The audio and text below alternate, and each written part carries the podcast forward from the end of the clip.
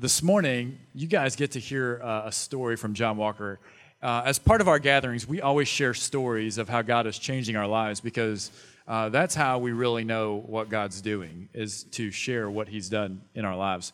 And you get to hear from John Walker, who is a longtime CCC member.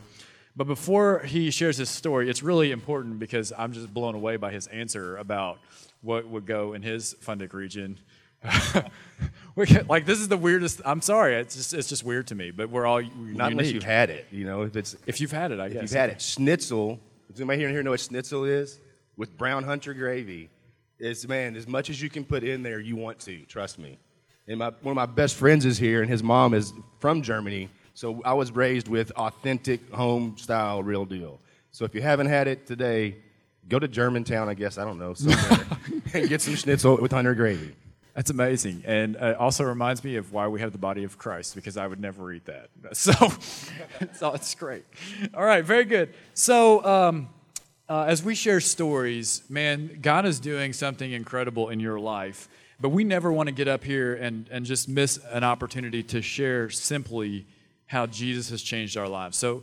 Like, like, let's just dive right in. John Walker, how has Jesus changed your life specifically? Like, what did that look like as Jesus really changed you? Man, uh, it was. It's been a really cool journey. Uh, Stephanie and I um, selfishly joined Christ Community to get our son in a daycare. We weren't looking for a church, and through that, we found an, an amazing church family where um, we've always been believers but weren't followers.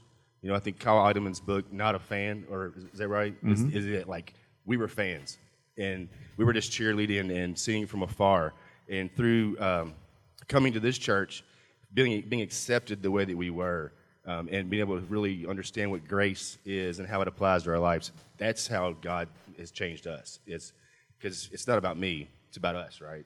Um, but specifically getting into a family where um, you just feel a love. And, and, and being able to then give that love back to others through serving a community and getting out of comfort zones uh, quick story matt simons was leading a group when i first got here and challenged me to pray at, uh, right at, in martinsville an area that he and i both is very near and dear to our heart because we grew up in that area and i was like dude you ever do that again i'm going to kick you in your knee you know just, just so uncomfortable Yeah. and today um, man I'll, I'll, let, we can pray right now you know Yeah. that's so um, It's good. Does that It's give you a picture of that? Yeah, man, that's helpful. And uh, I always enjoy remembering, uh, and I don't even know how to describe it, but I've told several people, you know, when you first came to Christ Community, here we are. Every Sunday we take communion. You're going to have a chance to be a part of that in a little while. And like we're taking communion. It's this intimate moment where we're remembering Christ's sacrifice for us. And John Walker's standing in the back, like shooting the breeze with people. Like he's just uh, he's just chilling, and uh, and it's so fun to see what God has done in your life. Um, so so somewhere uh, around six years ago, uh, I remember you were sitting across from me. I was new to Christ Community, uh, learning people, and you sit down and you introduce yourself as a salesman for a pest control company. Yep. And uh, since then, like this, this is gonna this is gonna sound unreal. All right. Since then, you've directed a homeless shelter, developed drug rehab programs, worked with a prison ministry, and now you're in management for Equipment Depot. That's unreal. That was you know. So you've done all that in six years, and some people would look at that and be like, "You have no clue what you want to do with your life." But I know that that's not your story. Um, and so, how has Jesus guided that journey? What, what's He taught you through that journey? Uh, what's what's been hard about that? What what has God been up to? Man, I would love to uh, not give you the cliche answer, but really what he's done is uh, taught myself, my family, um, obedience to the call. Um, getting a, a, a call from a dear friend, Lee Bean, saying, "Hey, man, I know you've got a good job and you're and you're really doing well there and you're successful what you're doing, um, but would you come run a homeless shelter?" And having to walk into previously to that, don't let me paint it all rainbows and, and Bible studies. Remember, I started that. but- Yeah. um, I was unemployed for like six months. Couldn't find a job. I mean, and, and was uh, had a developed a bad uh, pill problem from a back injury, and uh, it was my wife that kicked my butt out of the door and said, "Go get a job at a school." We don't leave, leave that out. Tutoring Spanish kids, and I don't speak Spanish for seven bucks an hour. And then God gave by being obedient and just walking in that that Terminix job came available. And in the first month, I was the top salesman in our region. just all this success, right? And I'm going, what am I doing? But to lead to go to run a homeless shelter with no experience. Yeah. Um, but the experience that I did was able to lend was brokenness because I had been broken, and that's what we were serving. We're men that were broken. So when I went to my boss to tell him, I appreciate the opportunity and this is awesome, but I'm gonna go do this. He was Yeah. like, "You bumped your head. Like, do we need to go to a drug test right now?" Yeah. Um, but just being obedient in that call, and then when when the Lord put it on my heart, seeing men in a 30 day situation, staying in a homeless shelter, and with no change, um, stepping out to get into the drug recovery world, which I had no experience either. Um, but it was just it, it consistently, the Lord would place something on my heart, and I, I've learned that when He does that, you've got to chase it with everything you've got, Yeah. because it's being divinely given. Yeah. So could you, uh, you said something that uh, has become natural in your story that I don't want us to miss out on. So you said every time the Lord placed something on your heart, man, I just had, I had to figure out how to pursue that. That's right. So uh, you've been through a lot of change, so I don't expect you to share all those, but could you, could you pick one of those stories and, and show us a little bit more like, what did that, what did that actually look like when you knew like, man, the Lord put that burden on me and now I've got to do this? So um, the the journey for me at a, a Awake Ministries was over, and I, and it was just evident to Stephanie and myself, and we needed to pursue something different. And um, a, a, a day after a lunch with a gentleman that I've, I've known for a long time at the Prisoner's Hope, um, it was, do I go back into ministry or do I go to mainstream and get a job? And I've, I'm blessed with a friend of mine that's a recruiter, so he had let me know, I, if you want a real job, I can get you a job pretty quick A real job. a real I job. love that. You know, um, because ministry to me doesn't feel like a real job. It's Mm. just it's like I- I'm being paid to go out and love on people. This doesn't make sense. Mm-hmm. Um, but we knew that I was to go help this gentleman in this ministry because he was running it by himself at the Prisoner's Hope. Again, another journey that I didn't know. I don't know nothing about prison ministry. Yeah. Um, but we prayed about. He prayed about it at the lunch. He said, "Man, I'd love to have you, but I can't afford you." Mm. And um, so we just walked in faith, and I said, "Well, what, what if I raise half of my salary and you pay the other half?" And the next day, he called me and said, "My wife Tiffany said to him at, at dinner after they prayed, said, you can't afford not to have him." And so the next day when he called, it was just we both were following something that we knew that the Lord would provide, and He did through that whole journey. Yeah, that's so cool. Uh, so you were in the marketplace, successful, and the Lord calls you out to uh, open door. You go, you run the, the homeless ministry. Uh, you're a part of Awake and all that the Lord did in that. And then you transition to prisoners ministry. Uh, and now, today, you're back in the marketplace. But you're back in the marketplace as a different person. So, how is working in the marketplace different now than it was before Jesus took you on that journey?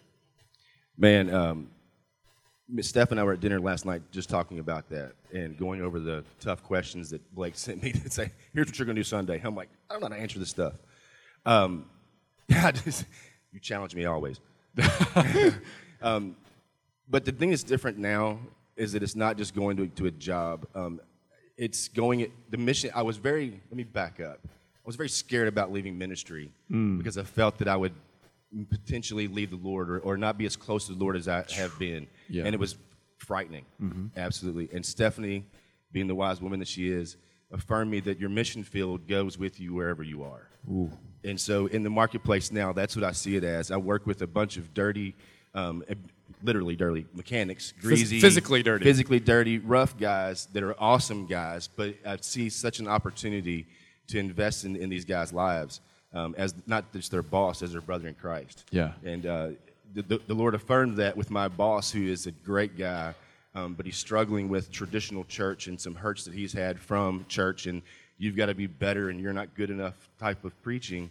And uh, Monday, we had a 45 minute gospel conversation just about how God loves you no matter what, and He'll mm. bring you through this, through those hurts. But don't let Satan capitalize on the fact of what the church has done, mm. because he's really cons- he doesn't want to go to church. Mm. You know, he wants to be what I was at one time, bedside Baptist, right? Like I believe and I love, but I'm not going to that church.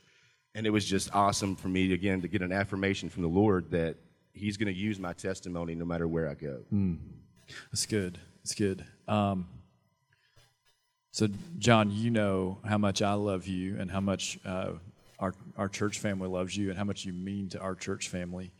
And uh, a big part of that is because you're one of the few of us that has had the courage to actually live out the vision.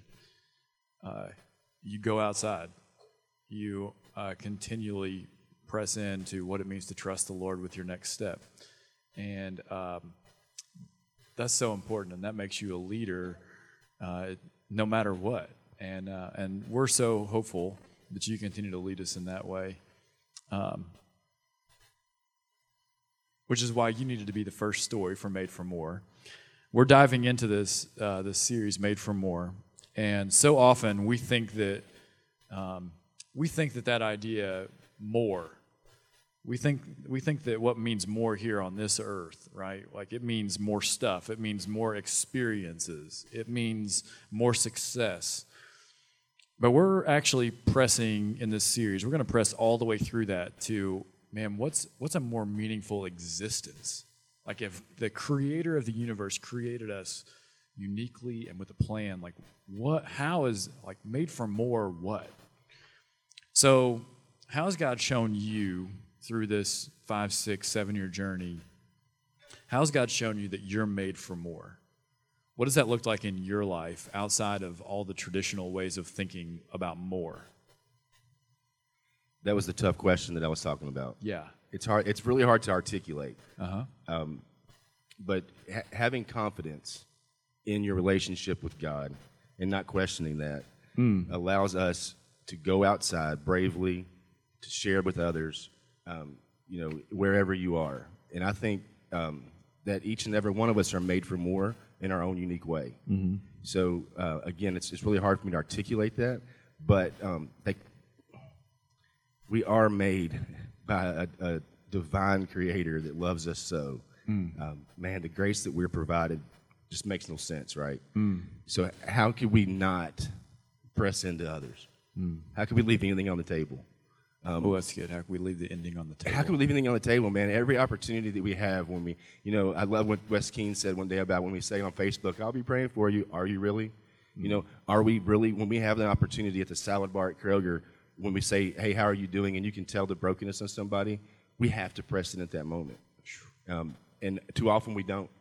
And that's what the Lord's taught me is that every time that, uh, it seems at least, every time that I've had that opportunity and I've walked in that, not knowing what to say, that something amazing has come out of it later. Um, planted seeds with uh, guys for years and, and don't see a guy for four or five years and see him later and go, man, that day that we talked at the homeless shelter about, I just want to let, let you know how that impacted me. Yeah. And I don't have uh, anything to do with that. Yeah. You know, so but if. I didn't press in at that moment, what would happen? Yeah. You know, or what wouldn't happen? That's good. That's good. Well, John, um, I appreciate you sharing and I appreciate you leading. And uh, know that uh, we're going to pray for you right now so that you know when we say we're praying for you, we really have. That's right. That's right. And, um, and we want to continue to, because we're a body and we need each other. We're going to talk more about that. Billy Bob's going to help us today. But, um, but uh, we need you to keep leading. We need you to keep going outside, and uh, we need you to help us keep doing that. So uh, I want to pray to that end as we continue in worship today and as we continue to, to all think together about how we're made for more. So uh, the band's going to come back up. I'm going to invite you to stand as we pray with John here. And um, man, I'm excited for what the Lord has for you, and I'm excited for what the Lord has for us. So let's pray.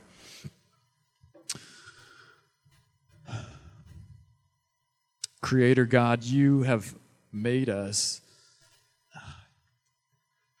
far more uh, complex and far more beautiful than, than what we even know. And um, Father, when, when so many of us, man, like we just throw our lives down the drain chasing after nothingness in this world. And yet you redeem us from that. Like you're there loving us, you're giving us mercy and grace. And uh, God, I'm so thankful for the story that you've written in John's life. But we know that you're not finished yet. Like the ending is still out there. Like it's coming. And so, God, I pray that as John continues to take these next steps, as he continues to follow you, as, as he and Stephanie continue to find unity in, uh, in their marriage relationship and in their relationship with you, Father, we pray that that unity would continue to show the world and the people around them that they serve a God. They serve a God that really loves. They serve a God that cares and has a plan and has created each of us for more. And so, God, we thank you for John. We thank you for his story. And we pray, Father, that you would continue to allow us to worship you today, to give ourselves to you today uh, because of testimonies like his and because of your son Jesus' story. Man, may we worship him today. May we hold Jesus high in this place. We pray in his name. Amen.